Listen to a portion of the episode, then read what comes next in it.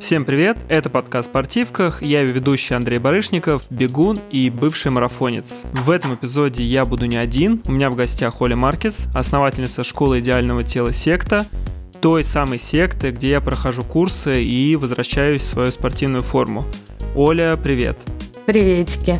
Что делает марафонца бывшим марафонцем? Это то, что я уже не участвую, мне кажется, давным-давно в марафонах и не вижу пока перспективы вернуться в него. А мне кажется, что марафонец — это такое звание навсегда. То есть не надо лишать этого звания тех людей, которые сейчас не бегают, но пробежали марафон в прошлом. Мне кажется, что это достижение, оно действительно для кого-то оно становится обыденностью, но я когда видела там в Нью-Йорке на марафоне бабушки, дедушки, люди, которые делают свой первый марафон, они это делают для того, чтобы потом всю жизнь говорить «я марафонец». Это очень вдохновляет. Ну, видишь, поэтому, мне кажется, сейчас для этого мне и нужно это интервью, Оль, с тобой, чтобы как раз с тобой посоветоваться по разным вопросам, как сделать так, чтобы не обесценивать свои какие-то достижения. В этом интервью мне скорее хочется поговорить не о проекте «Секта», а посоветоваться с тобой на темы «Мне супер интересно про твой тайм-менеджмент» и, конечно, про питание, потому что я вот уже сказал, что я проходил курсы «Секта». На самом деле, в плане силовой 2 из 3 я был вообще достаточно таким хорошим учеником, там выполнил все на максималках, а вот с питанием, конечно, я халявил. Но это будет такая вторая часть интервью. Поэтому сначала про твой рабочий день. Я просто в курсе, что у тебя куча всего происходит всегда. Расскажи, у тебя есть вообще какие-то основы или как у тебя строится твой день, там рабочий, нерабочий, вот так назовем? Слушай, здесь я не знаю, насколько мой опыт будет релевантен многим людям, потому что у меня постоянно рутина меняется, очень много переездов, и часть года я могу жить в одном месте, часть года в другом. Где-то у меня детские процессы, где-то их нет.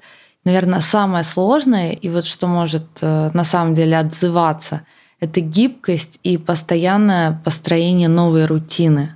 Бывает такое, что человек вот встает на рельсы, а потом что-то меняется, он уехал в отпуск, вернулся из отпуска, и уже что-то не работает. То есть уже как-то не выстраивается прежний режим, что-то уже не вдохновляет. И вот у меня, знаешь, я каждый раз приезжаю в новый город, на новое место, и я понимаю, что мне надо засетапить какие-то привычки, не обязательно те, которые у меня были на прошлом месте, потому что, скорее всего, натянуть старую сову на новый глобус не получится.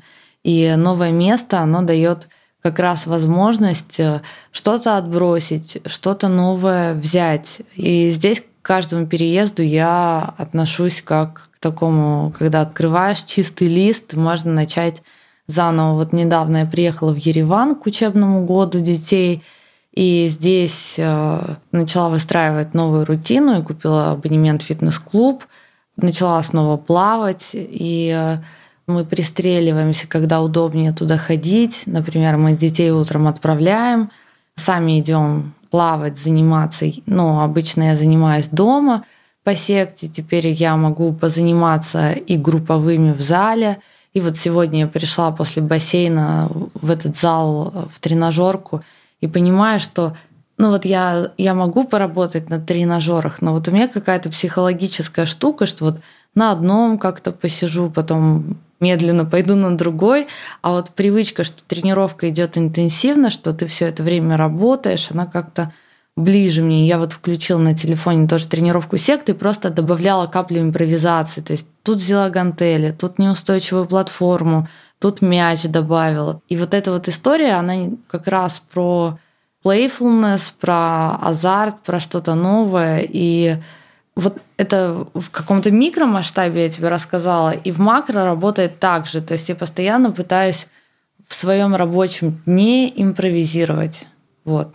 Ну, то есть основа типа твоего графика, получается, это, по сути, гибкость ко всему. То есть у меня, на самом деле, вот в чем, я думаю, моя проблема, что я как раз сейчас тебя когда слушал, что я стараюсь всегда все систематизировать, прям график себе там в календаре в Apple всегда расписываю, что там вот так-то должна быть тренировка, тут рабочий день, там я встретил, там, не знаю, отвел. И если вдруг у меня что-то идет не по плану, то у меня зачастую все вот просто, вот не знаю, весь график идет к хренам, я расстраиваюсь, что опять ничего не получилось. И я каждую чуть ли неделю до смешного пытаюсь как раз, знаешь, выстроить график таким образом, чтобы вот все совпало. А у тебя, если я правильно понимаю, подход вообще полностью другой. Да, такой холистический. И на самом деле мне, конечно, проще, когда я одна и когда я выстраиваю все одна, потому что когда появляется другой человек со своим графиком, с какими-то своими историями. Вот мы с Димой Мацкевичем жили в одном поселке летом очень много. Он такой тоже там спорт, тренировки. И у него есть вот эти вот как раз любовь к повторяющимся паттернам. То есть, допустим, каждое утро начинать с похода в лес. А там у нас такой лес с большим уклоном. И он постоянно такой: пойдем. И я постоянно вот хожу в лес с ним. Это хорошая, правда, тренировка. Но в какой-то момент я понимаю, что я делаю одно и то же, и это не помогает моей продуктивности вообще. То есть для него эта история сходить в лес, он там еще слушает подкасты, у него там какие-то рабочие мысли собираются в это время. А у меня есть такое ощущение, что я зря трачу время. И у меня как раз в повторяющихся действиях, и в том числе там поход в зал на одинаковую тренировку, оно у меня вызывает ощущение, что я тотально зря потратила это время. То есть у меня какая-то зона выгорания там появляется. И это как раз про то, что мы все разные, и что одному из нас дает продуктивность, другому может ее не давать. Я понимаю, что я пытаюсь вот ту самую рутинную схему себе подстроить, но из-за работы, из-за того, что мне тоже нужно там жить на 2 города, я понимаю, что у меня это никогда не получается, и меня это, жутко бесит. А смотри, ты сказала про такое отсутствие какой-то супер такой систематичности, а вопрос, у тебя есть какое-то понимание все равно приоритетов, и насколько ты умеешь, я просто понял, что я еще не умею отказывать, а у тебя есть какое-то понимание, что ты там можешь сказать: нет, извините, сорян, у меня там, занятие, или там мне там нужно туда-то. Но у меня приоритет в том, чтобы себя не насиловать. И иногда бывает такое, что я соглашаюсь, потому что у меня есть какая-то вот эта соглашательская история, потому что я не нашла аргумента, почему нет. И потом, конечно, я страдаю. Но это часто связано, наоборот, с какой-то рекреационной активностью, да, там поехать куда-то, долго куда-то ехать зачем-то, как-то развлекаться, быть в какой-то компании. И я часто думаю: я бы лучше тут поработала, сделала бы что-то, провела бы это время, создавая контент, потому что для меня это как будто очень классное состояние. Мне всегда есть что рассказать, мне всегда хочется по-разному это как-то обличить в слова, в картинки. И иногда я жалею, что я не посвятила время своим процессам, а пошла куда-то с кем-то. О чем никогда не жалеешь, это о времени с детьми, точно. Не всегда это бывает легко, но о нем, конечно, никогда не жалеешь. Это если о приоритетах. Я никогда не жалею о процессе, когда я занимаюсь своими пространствами, потому что, допустим, когда прибираюсь, это упорядочивает мои мысли. И потом получается лучше. Я, естественно, никогда не жалею о тренировках. Мне это со всех сторон вдохновляет. И я помню, что в какой-то момент я начала жалеть о беге, о плавании, там, велосипед, вот циклические виды спорта, которыми я занималась. В какой-то момент у меня тоже началась вот эта история, что кажется, я зациклилась, кажется, я делаю одно и то же, кажется, моему организму это тоже не так уж и полезно, но сложно из этого было выйти. И вот эта вот история про то, что да, я чувствую, что сейчас бы лучше было позаниматься работой, побыть с детьми, но я иду на тренировку надолгую. Это, конечно, про то, что иногда ты как будто понимаешь приоритеты, но не всегда можешь в моменте их перерасставить. Если вдруг у тебя, у нас у всех там может что-то не получиться, планировала, причем там я даже, читал у тебя там, когда ты там тоже писала, что сколько-то дней подряд не получается позаниматься там каким-нибудь фитнесом, у тебя есть вот подсказка, потому что на самом деле я понимаю, что мне эту прям тему надо сильно прорабатывать, не сейчас, конечно, а в общем вообще, но и твой совет будет тоже очень прям полезен, я думаю. Что ты себе говоришь, что, если хороший пример, 5 дней без тренировок, а хотелось, на самом деле, прям вот что-то поделать. Ты что-то себе говоришь в формате, что ничего страшного, зато я сделала то, или как у тебя вообще строится? Просто, на себе расскажу, чтобы слушателям было понятно. У меня прям жуткая проблема, что если я, 3 дня не побегал хотя бы разок, я начинаю себя сжирать прям полностью. И я понимаю, что даже чуть не следующая тренировка, она идет не во благо, что «ого, классно, я снова побегал», а наоборот, что «вот, я сделал одну за 4 дня, хотел почаще», ну и так далее у меня идет. Слушай, да, это, конечно, очень интересно, причем я думаю, что у каждого из нас так много внутренних этих голосов, как еще говорят, субличности. Одна может защищать, другая нападать. И у меня на самом деле их тоже много, и я смотрела на то, как они меняются. Это был долгий процесс. Конечно, были какие-то запугивающие. То есть, наверное, самое страшное — это запугивающие голоса. Ты «всё, теперь так будет всегда». И вот так ты там постареешь, обрюзгнешь, закончилась твоя молодость. Ну, то есть, знаешь, какие-то совсем вот демонизирующие вот этот вот процесс, просто полная фатальность. И что то, что ты сейчас там каждый пропущенный день, он на самом деле ведет тебя к мучительной смерти.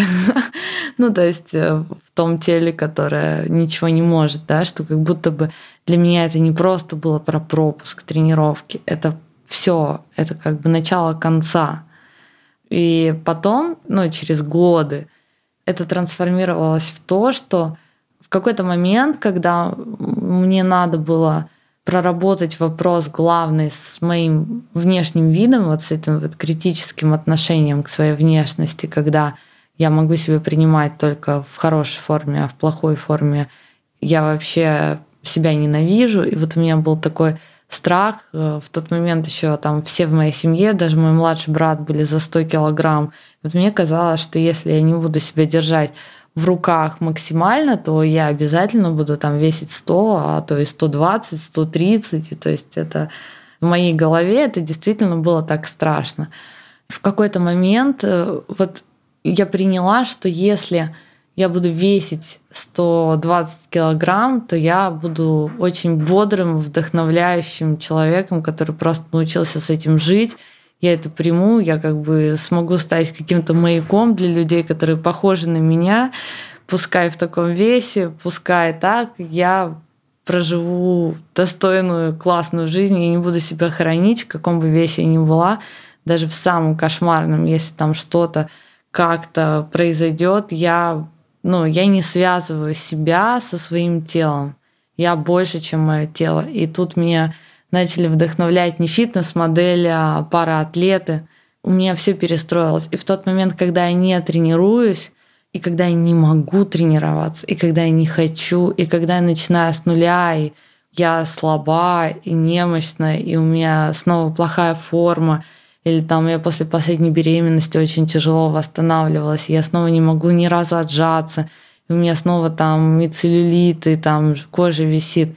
Я благодарю за это состояние, потому что в этом состоянии я приближаюсь к тем людям, для которых я действительно хочу делать секту. То есть я начинаю их понимать изнутри, не в теории, не со стороны, а я начинаю понимать, как это тяжело, когда ты не можешь ни разу отжаться, как это тяжело, когда ты прыгаешь, у тебя все внутренние органы болят. То есть когда ты атлет, и там бегаешь в марафон, ты не можешь просто изнутри прочувствовать вот эти цифры статистики людей с малоподвижным образом жизни или теми, кто как-то итерационно, там пробежал один марафон, подготовился, а потом снова просто не может найти для себя возможность встать и просто что-то начать делать, потому что внутри человек себя уже похоронил там с этой работой, с детьми, он себя положил как бы на этот алтарь, и заниматься собой у него просто сил не остается. Ты его не можешь понять, потому что у тебя всегда есть там время на тренировку. И вот в эти моменты, когда я не могу, когда у меня нет ресурса, когда мне больно, страшно, я действительно благодарю, что это дается мне еще один шанс, какие-то ступеньки, которые я, может, не учла в своем прежнем пути, сделать более удобными. И вот в последних там состояниях этих я снимала SektaMаму, потом я снимала SektaCare, перепридумывала эти курсы, которые не для спортивных людей. То есть я использовала это с такой благодарностью, что я могу быть к этим людям ближе. И я думаю, что, конечно, секта для меня это самая была исцеляющая история, потому что пока я была сама с собой, с этими вопросами, с телом, ну, это было ужасно мучительно. А как только я сделала из этого, ну, понимаешь, как обмен, то есть в этом процессе перестала быть только я одна. Еще появились многие другие люди, похожие на меня. И я на самом деле вижу очень многих, кто так выходит из этих болезненных процессов, делая там какие-то комьюнити, беговые комьюнити, еще какие-то, просто переставая оставаться наедине со своей болью, мне кажется, люди исцеляются. Этот выпуск не мог остаться без рекламной интеграции, ведь вам, скорее всего, захочется попробовать курсы после этого интервью. Мне кажется, оно получается очень вдохновляющим, так что скидка будет приятным дополнением. Оля рассказывала про курсы SektaCare. Это курс осознанных тренировок и питания для тех, кто хочет вернуть активность в свою жизнь. На курсе можно работать с поддержкой куратора, который будет помогать выстраивать тренировочный процесс так, чтобы вы по-настоящему получали удовольствие от спорта, питания и жизни в целом. Промокод «Спортивки» дает 10% скидку на курс SektaCare и другой любой базовый курс с куратором от секта. Начните с курса SektaCare, чтобы мягко добавить в свою жизнь спорт, тренить удовольствие и питаться без ограничений. Честно скажу, вот я, получается, набрал после типа зимы там из-за работы, из-за всего почти 15 кило. И, блин, я себя, короче, так и не довел до степени, что, знаешь, типа я себя принял таким. Я вот прям наоборот начал через какое-то время биться за то, чтобы вернуть себя в более-менее в нормальный уже рабочий вес, вот то, что сейчас у меня получилось. Я даже не знаю, если, ну, еще раз у меня будет такой этап, что там, не знаю, из-за каких-то жизненных обстоятельств я снова наберу, что будет со мной. Но сейчас вот я понял, что я, короче, так и не смог себя принять, и мне, то есть, настолько было, знаешь, тяжело, что я помню, когда... Ну, я понял, что что-то не то с телом в какой-то момент, понимаю, что, блин, я себя не то, что там часто на себя в зеркало смотрю, и здесь я понял, что что-то не то. Купил весы, встал, блин, я увидел, когда там, что все у меня там, знаешь, я там раньше весил иногда 69, 72, а там у меня вес за 80 упер. Я, короче, заплакал. Я прям такой думаю, ё-моё, да чё я себя довёл? То есть, знаешь, если до этого, когда там, не знаю, я пропускал тренировки, я как будто бы верил, что, ну ничего, я сейчас пропускаю, сейчас там, знаешь, там неделька-две, я вернусь в форму, и всё будет хорошо. А здесь я понял, что, блин, ну когда такой лишний вес у меня, то какие там неделька-две мне сейчас придется, то есть, ну вот как сейчас, например, там 4 месяца я работал над тем, чтобы хоть как-то это себя привести в состояние. Поэтому я бы, наверное, хотел научиться себя принимать, но вот пока что я понимаю, что, блин, к сожалению, я прям вот... У меня не получается. Но здесь, видишь, это принятие, оно на самом деле...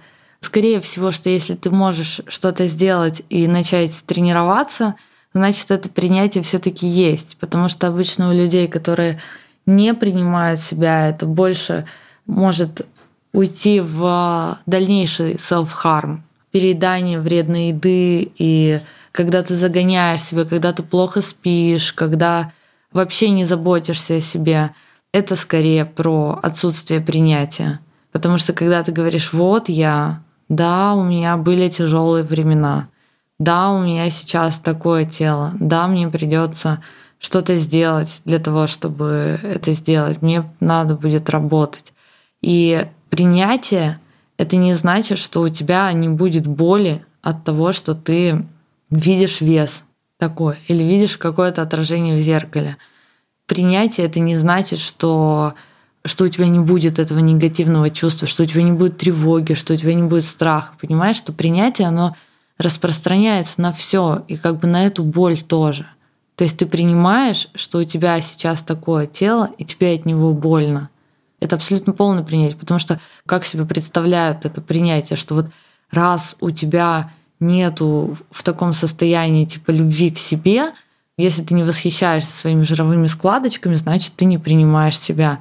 Нет, ну у тебя может быть эта тревожность, но что ты там, ты не перестаешь есть, ты не начинаешь себя там наказывать этими тренировками, ты просто идешь, говоришь, да, окей, да, сейчас так, да, мне больно смотреть на это, но я сейчас о себе начну заботиться, и мы отсюда выгребем, и, возможно, будет меньше этих негативных чувств.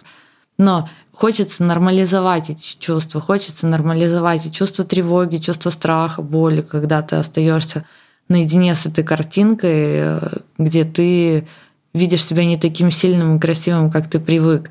Но принятие, мне кажется, это про то, что обнять себя здесь, как эмбрейс, и сказать, блин, чувак, тебе было нелегко, вы с этим телом вообще вывезли, сейчас надо просто позаботиться о себе, а не то, что вот как бы непринятие, да, как бы, чтобы показать там ты, там, жирное ничтожество, а ну вставай на коврик, иначе там вообще какое тебе уважение. Ну, вот это вот как бы отвержение себя в таком состоянии, непринятие себя в слабости.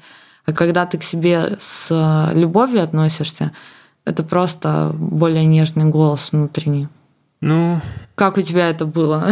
Как у тебя это было? Слушай, не, я на самом деле в какой-то момент просто понял, что я себя довел до такого, и, как сказать, не то, что это, знаешь, типа было вынужденное, понятное дело, можно было и не доводить такого, но я понял, что я себя довел до такого состояния, но я понимаю, почему это произошло. И когда вот я, получается, где-то в апреле понял, что все надо что-то делать. На самом деле я еще зимой попробовал делать, но потом вот эти все февральские события я вообще себя снова там закинул на месяц-полтора, вообще не тренировался. А в апреле я, снова какие-то в конце уже апреля силы нашел. Я понял, что да, окей, есть такой вес. Я вот себе как раз купил весы, чтобы понимать, что происходит. Потому что на самом деле про весы, когда кто-то говорит, для меня весы, наверное, это такое преимущество у меня в голове, что они как мотивация работают, когда я вижу и плохой, и хороший вес, по итогу. То есть если я вижу плохой вес, они меня мотивируют что-то делать в формате, что надо что-то менять, чтобы поменялось.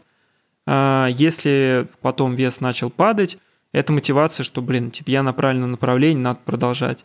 Получается, что вот я делал буткэмп в мае, купил себе вел в июне, и у меня вес прям вообще попер вниз, и я... В итоге, вот сейчас, когда особенно там дошел, получается, сбросил 10 эту, я прям понял, что круто, что я к этому пришел, и единственное, я для себя понял, что, наверное, есть у каждого человека в какой-то свой образ в голове, как бы он хотел себя видеть.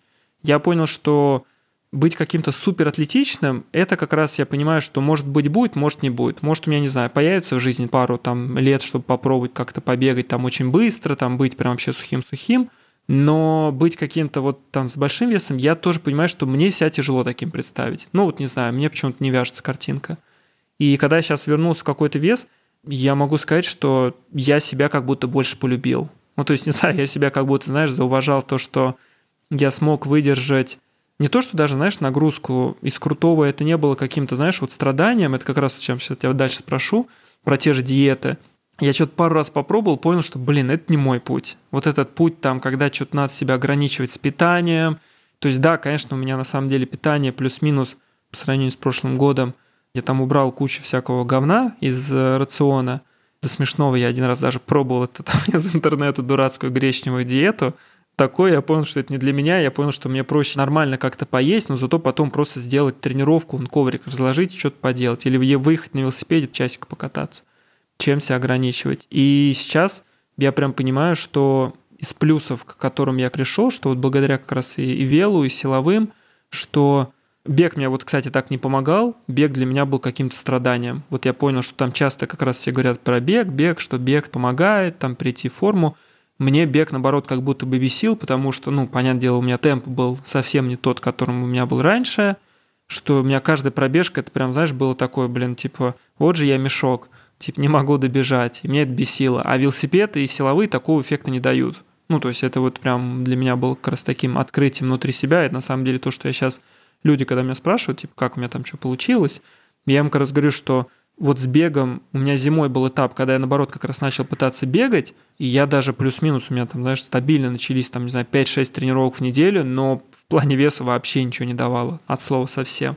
Когда я перешел к какие-то вот альтернативные методы, мне прям получилось. И я понимаю, что, это клево. В этом плане плюс. И когда мы там говорим о каких-то курсах, секта, что вот тот же буткэмп, и на пресс я еще тоже делал курс, что они прям для меня оказались в тему. Да, с питанием понимаешь, что здесь вопрос очень индивидуальный. Есть люди, которым достаточно начать заниматься, причем заниматься не тем, что они делали до этого. То есть сменить нагрузку. потому что та нагрузка, которой наше тело адаптировано, она, скорее всего, уже и технику определенную заучила, и, ну, в общем, есть нюансы. Есть люди, которые, что бы они ни делали, какую бы нагрузку, у них ситуация по телу не меняется. И, понятное дело, мы не говорим о том, что там группа 40 килограмм, да, и тебе надо обязательно, ну, там, бывает, девушки хотят выйти за пределы своего типа телосложения. Но бывает, действительно, есть какие-то нюансы на теле, которые, ну, ты смотришь на то, как человек тренит, и ты думаешь, блин, этот человек мог бы там выглядеть атлетично, потому что его тело может выполнять такую нагрузку, оно может делать вот это, но его тело, оно как бы не выглядит атлетично. И здесь, понятно, есть медицинские какие-то аспекты, обязательно в идеале проверить, и вот эту как бы тему там гормоны, эндокринология, все, чтобы точно убедиться в этом. И, ну, питание и смена питания, опять же, режимов, смена привычной, вообще посмотреть на паттерны в питании. Для кого релевантно? Для девушек, у которых тоже вес достаточно плавающий, нестабильный. Если у вас тип телосложения более такой плотный, но у вас стабильный вес, возможно, вам действительно вот улучшения, они... Не надо ждать каких-то очень сильных, резких, не надо резко худеть, не надо. Это сейчас как раз про вес такой более плавающий. И про мужчин, у которых действительно есть там и живот, и такой лишний вес ощутимый. Им, конечно, надо работать с питанием внимательно, потому что, во-первых, надо посмотреть, а что в этой ситуации работает на поддержание такой формы. Вот у каждого из нас есть определенная форма, и то, что мы делаем, это ее поддерживает. На что я обычно смотрю? На то, сколько у человека сладкого в рационе. Да, он может там тренить, он может, ну, там, есть салат, но это там салат, допустим, и какая-нибудь ромовая баба, шоколадный фондан, ну, там. То есть даже на выбор десертов, которые человек, ну, который делает, или там какой-нибудь там круассан с начинкой. То есть если я вижу, что человек выбирает там что-то сладкое и жирное, это очевидно, что ему не хватает нормальной калорийности в рационе за счет нормальной еды. И здесь надо не ограничением сладкого это выстраивать, тем, что вот положить ему базу, то есть там какие-то углеводы, белок, то есть выстроить ему рацион такое питание, чтобы десерты, они могут остаться, но они не должны заменять нормальную еду. И более того, когда появляется нормальная калорийность из нормальных блюд обычных, как там сначала суп, потом десерт, человек начинает выбирать другие десерты. Чем больше у нас натуральной, не такой обработанной пищи в рационе, тем более химозным и приторно-сладким нам кажется то, что нам раньше казалось нормальным. И вот я за такое, знаешь, естественное изменение вкусовых привычек, которые приходят, что вот, и когда я вижу, что человек ест нормальную еду, да, он может съесть десерт, это великолепно показывает, что у него нет ограничительного пищевого поведения. Наоборот, я всегда поощряю. Но когда человек панически 3 раза в день выбирает десерт, я начинаю задумываться о том, что он не доедает чего-то в основные приемы пищи. И он заменяет, он всю калорийность, его мозг пытается добрать из сахара. И здесь, конечно, вот работа с питанием, она такая не диетическая, не то, что там поешь гречки и похудей, потому что, ну, для меня там, так как тоже десятилетиями мы уже все это наблюдаем, понятно, что человек после того, как ему гречка надоест, он вернется, откатится к какому-то предыдущему паттерну питания. То есть у него должно выстроится что-то новое, что ему действительно вкусно, удобно и не требует никакого усилия воли так питаться. Ну да, кстати, на самом деле могу сказать, что вот у меня со сладким я вообще сейчас его не ем, очень редко что-то там прям беру, но в остальном я его перестал есть не потому, что, знаешь, я себя такой там заставляю, типа нельзя есть, а мне просто неохота. Ну то есть вообще прям не тянет, я такой вижу, ну лежит там, не знаю, шоколадка. То есть у меня даже в шкафу вообще ничего сладкого нет. Это проблема, когда, не знаю, гости приходят, потому что у меня вообще ничего нет. Я, ну, не покупаю, у меня нет смысла от этого. И это было клево, когда я тоже заметил, что пищевая привычка, она поменялась просто органично. То есть у меня не было такого, что я себя решил там вот нельзя вот это есть. Я просто начал более-менее нормально питаться в плане там вот завтрак, обед, ужин, трехразовое питание. Вот то, что единственное, вот я реально прям над собой поработал, что вот оно появилось. Вот это трехразовое прям конкретно. Круто было, когда я заметил, что реально меня не тянет на сладкое. Единственная сейчас проблема, которая у меня остается, ну, маленькая проблема, это то, что нужно, хочется, тут не нужно, а хочется попробовать выстроить питание вообще классным образом, чтобы как бы оно было, количество белков то же самое, которое я знаю, что мы там постоянно не доедаем.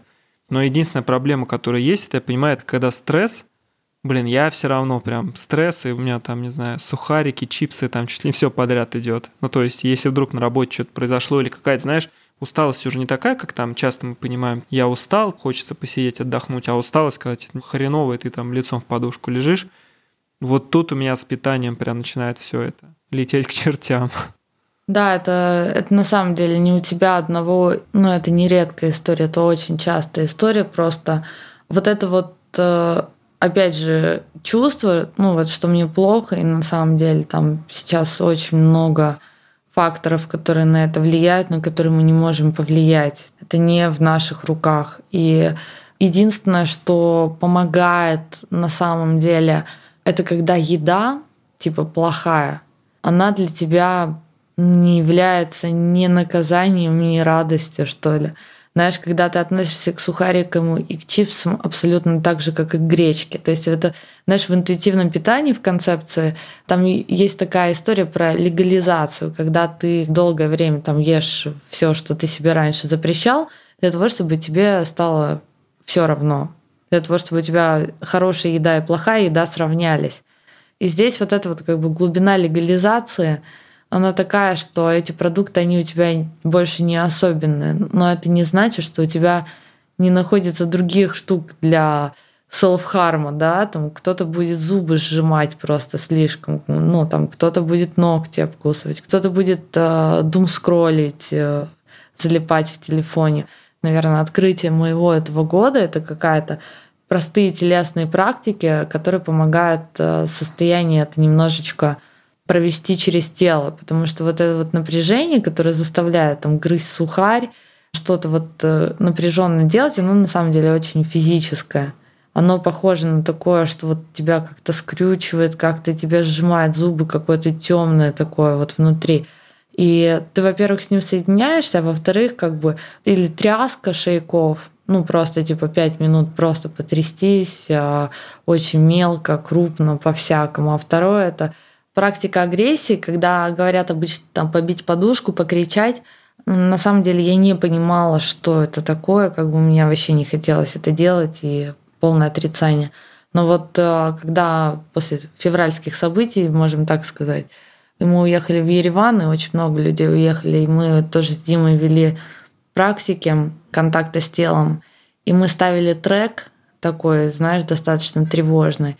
И мы в этот трек просто топали ногами, рычали, махали руками вниз, так, знаешь, такие... Ну, агрессивно очень, как очень похоже на вот эту новозеландскую хаку, когда они перед матчем вот делают страшные лица, издают страшные звуки. И вот это вот, понимаешь, как бы физическое выпускание всех негативных эмоций, хорошо даже с другими людьми. Это гигиена вот этого темного состояния. И когда я начала это делать, у меня сократились головные боли. То есть у меня с детства головные боли, и я вообще предпочитаю не выходить из дома без обезболивающего, потому что если она разболится, то очень тяжелое состояние, но можно как бы... Я понимаю, что у меня, видимо, с детства очень много было накопленного напряжения, того, что я внутри себя сдерживаю. А когда я начала делать эту практику шейков и вот эта вот агрессия, это, знаешь, как будто бы я начала физически проводить вот эти чувства, вовне выпускать, и мне стало легче. Вот мы на самом деле сняли этот курс, он называется «Контакт с телом», он стоит всего 2 рубля, но как бы попасть на него можно, если вы там ученик любого курса секты, даже одной недели, просите у куратора, у поддержки, вам этот курс, ссылку присылают, открывают. Потому что приходят люди тренироваться, но у них столько внутреннего напряжения, что любое действие могут превратить вот в этот self-harm. Но если вот эти вот эмоциональную гигиену проводить, то риск этого как будто бы снижается.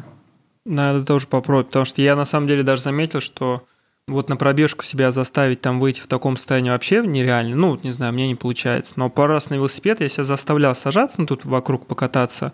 Блин, я чувствовал, как насколько мне сразу легче становилось. То есть мне вообще больше не хотелось там ничего. Мне я один раз даже в сторис делал опрос, что делать там, не знаю, пивка попить или на велосипеде покататься. И на самом деле я погнал на велике, поездил вот реально там минут 40-50, и меня вообще резко отпустило. Ну, то есть мне просто, вот, не знаю, у меня там и шея прошла, потому что меня тоже иногда зажимает часть шеи, и она сразу в голову отдает.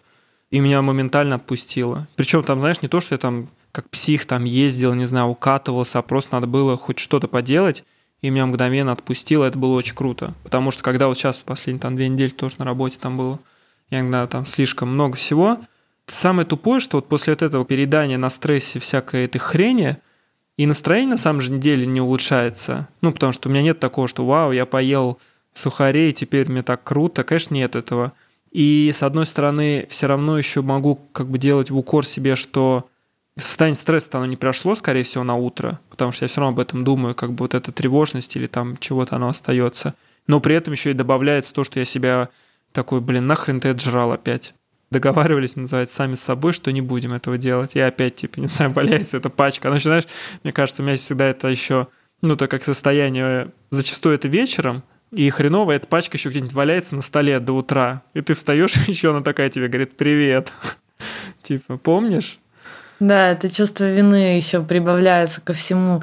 И я замечала, что в какой-то момент в секте с такими проблемами чаще всего сталкиваются люди, которые уезжают, ну, из дома, то есть студенты, девочки-студентки, которые живут в общежитиях. Вот эти вот истории с какими-то запрещенными продуктами, которые появляются и не приносят даже удовольствия, но как будто бы в этой ситуации, когда тебе тревожно, одиноко, нет никого рядом, много неопределенности, и тебе хочется что-то дотянуться, как бы до чего-то рукой, что тебе даст какое-то. И наше сознание, оно привыкло наделять какую-то доступную нам вещь этим качеством. Когда ты начинаешь это понимать, вот этот вот момент, что типа сейчас для меня сухарики — это моя мама, которая меня там типа берет на ручки и говорит, что все будет хорошо, и у меня все получится. То есть вот нырнуть в суть процесса и любить эти сухарики, благодарить их в моменте, и любить себя, и благодарить в моменте, что ты нашел сейчас такую копинг-стратегию, и как бы она работает. Потому что многие люди думают, что если запечатать это в чувство вины, то сухарики, они как бы уйдут навсегда. Что ты себя этим чувством вины настолько выжжешь, что тебе не захочется сухариков. Но каждый, кто был там, понимает, что от чувства вины сухарики возвращаются только снова и снова, потому что это... Ну да. Да, это так не работает. А если попробовать через принятие сути соединиться с этим, то есть понимая, что это просто отражение сухариков в твоем внутреннем мире, оно гораздо больше. И как бы если ты увидишь в этом что-то божественное, поблагодаришь, оно сейчас выполнит свою функцию, и на следующий день, когда у тебя будет такая история, на следующий день или через 10 дней с сухариками, или через 100 дней с сухариками вот этой практики, у тебя на этом месте откроется просто чистый канал. То есть тебе не нужны больше будут сухарики. Ты то, что ты видишь, наделяешь объект вот этим качеством, у тебя это качество будет... Ты научишься его не через желудок проводить. Но через желудок — это же наша естественная история. Мы же, когда рождаемся, мы получаем там вот это вот питание. Все живые существа, первое, что мы приятное чувствуем, да, это нас обнимают, нас кормят. Но дальше у нас есть некая эволюция, что дальше мы уже в других вещах находим вот этот вот смысл. То есть как бы перематывая вперед, что смыслом становится то самое тяжелое состояние, которое тебя толкает в избегание. Ты когда направляешь взгляд в себя, в то, что ты испытываешь сейчас трудность, ощутимую боль, глубину, неизвестность, и это то, что, во-первых, это то, что испытывало и испытывает человечество на протяжении всей жизни, с чем сталкивается каждое взрослое сознание, над чем бились умы, искусства, философы, черпали там самое. И ты, когда как бы ты стоишь с этой бездной внутри себя, смотришь в нее, и ты понимаешь, что ты не хочешь отводить оттуда взгляд, что то, что происходит с тобой, есть быть ее человеком, да, ну как бы такой посмотрел, и дальше ешь сухарики. Ты уже не так хочешь убегать, или даже если ты убегаешь, это уже совершенно другое убегание. Поэтому практику с едой обязательно попробуйте так делать. Вот это реально рабочая практика. Если вы уже обложились сладким и собираетесь его переесть, сделайте из этого практику, получите от этого удовольствие, поблагодарите, почувствуйте вкус. Когда вы перестанете чувствовать вкус и начнете просто забивать это в себя, просто чувствуйте это забивание. Ну, нырните в этот процесс. Вот это прям, это реально рабочая схема. Блин, надо пробовать. Ну, потому что реально у меня прям в этом плане какой-то там тот джанкфуд у меня там был постоянно. Сейчас я хоть там последний уже давно отказался от него. Ну, смог, потому что я понял, что почему-то просто не хочется больше. Но пока вот со всяким этой хренью все равно, конечно, меня пробивает иногда. Давай, если ты когда-нибудь, ну, если у тебя когда-нибудь там будет какая-то динамика, обязательно запишем еще один подкаст, и, возможно, люди тоже поделятся своими историями, потому что самое крутое, когда этот переход происходит, и когда люди переедали, и у них было такое компульсивное эмоциональное заедание, а потом они перестают это делать. И многие даже не успевают как-то это отрефлексировать, потому что не переедание и абсолютная ровность в еде, она как будто становится новой нормой. Но для тех людей, которые еще переедают эмоционально, вот этот вот опыт перехода, он на самом деле очень важен, релевантен. То есть что тебя торкнуло, как это произошло и какие, возможно, какой майндсет надо сделать, чтобы добиться такого же. Я потому что прям очень хотел бы, потому что я понимаю, что, знаешь, у меня там уже было даже там вот летом пару этапов, когда там, не знаю, недели две, все казалось, все норм, типа там у меня там все спокойно идет, не вредные привычки, ничего, и потом, знаешь, там бац, не знаю, среда, и я себя обнаруживаю, не знаю, что я там ем чуть ли не чипсы с мороженым, там еще чем-нибудь запиваю, ну то есть прям полный какой-то это. Я думаю, блин, что за хрень произошла, все же нормально было, как так опять себя нашел здесь? Поэтому буду в следующий раз, когда я с ними встречусь, я буду их благодарить. Не, я точно попробую, слушай, потому что то, что ты сейчас сказала, я понимаю даже суть, как бы, почему я к этому прихожу. Это же не то, что вот как раз-таки, знаешь, вот пятница вечер, я такой просто целенаправленно, не знаю, там понял для себя, что хочу посмотреть, не знаю, там фильмы, поесть попкорн. И типа такой, я решил. А это именно в формате, вот я прихожу, мне хреново, и вот, я не знаю, иду до магазина, благо он еще под домом открылся. И все, и пошло-поехало. Это прям всегда про эту историю. Когда вот мы сейчас про секту курсы говорили, у меня, знаешь, какой вопрос интересный? По твоему опыту, людям вообще сложнее дается изменение пищевых привычек или спортивных? Ну, у меня, блин, я, как сказать, нерелевантный пример, у меня спортивный бэкграунд огромный. Мне, конечно, там спортивную привычку встать утром и делать секту, это было очень просто. Я даже кайфовал, что я утром от вот этих там 7-8 минут, что я себя заставил, я их сделал, ну, потому что вот это заставление, пару минут, оно... после этого я в процессе уже прям думал, блин, как все круто. Вот, но с пищевыми мне было сложнее, а типа у людей вообще как? Слушай, у людей, наверное, так же, потому что мы сделали действительно много, исследуя вот эту часть, где люди сливаются, что им в тренировках тяжело, где они выгорают и потом долго не могут тренить. То есть вот это вот оптимальная там длина тренировки, то, что там они не повторяются, эффект новизны, короче, ну, мы работали над этими метриками. И тут для меня очевидно, что, ну, люди покупают секту по большей части, наверное, ради тренировок, потому что, знаешь, и даже с питанием. Вот ты когда питание один раз отстраиваешь, там изменения могут быть незначительные. Да, ты можешь какое-то время попробовать такой режим, такой протокол. Там кто-то интервально захочет попитаться, кто-то захочет там попробовать какое-то частичное вегетарианство или полное, хотя я не пропагандирую. Но, в принципе, вот ты ешь то, что ты хочешь, и у тебя просто преобладает нормальная еда, ты знаешь там, что откуда берется, что где растет, ну, как бы следишь там за качеством.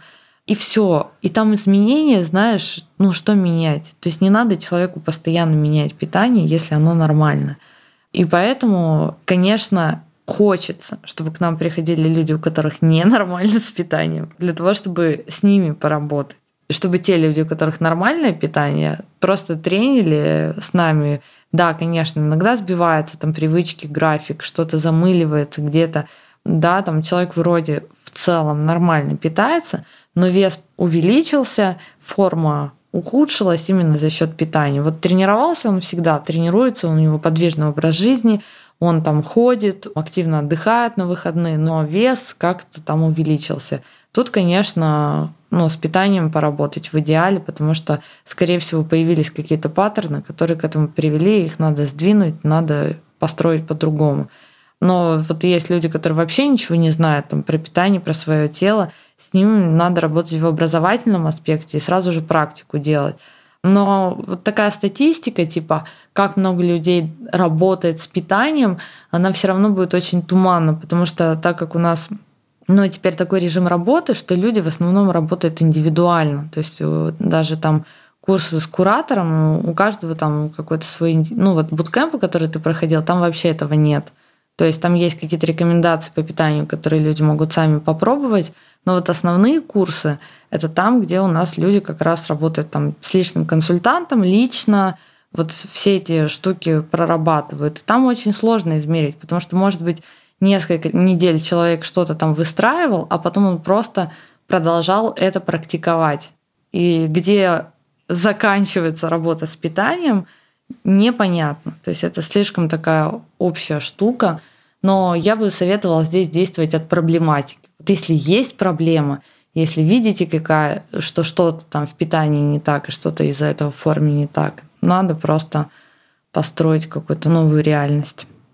А есть какой-то, совет или может, подскажешь? Вот со спортом я плюс-минус почему-то, говорю, у меня просто бэкграунд, я себе смог достаточно помочь себе начать, можно сказать, завтра заниматься.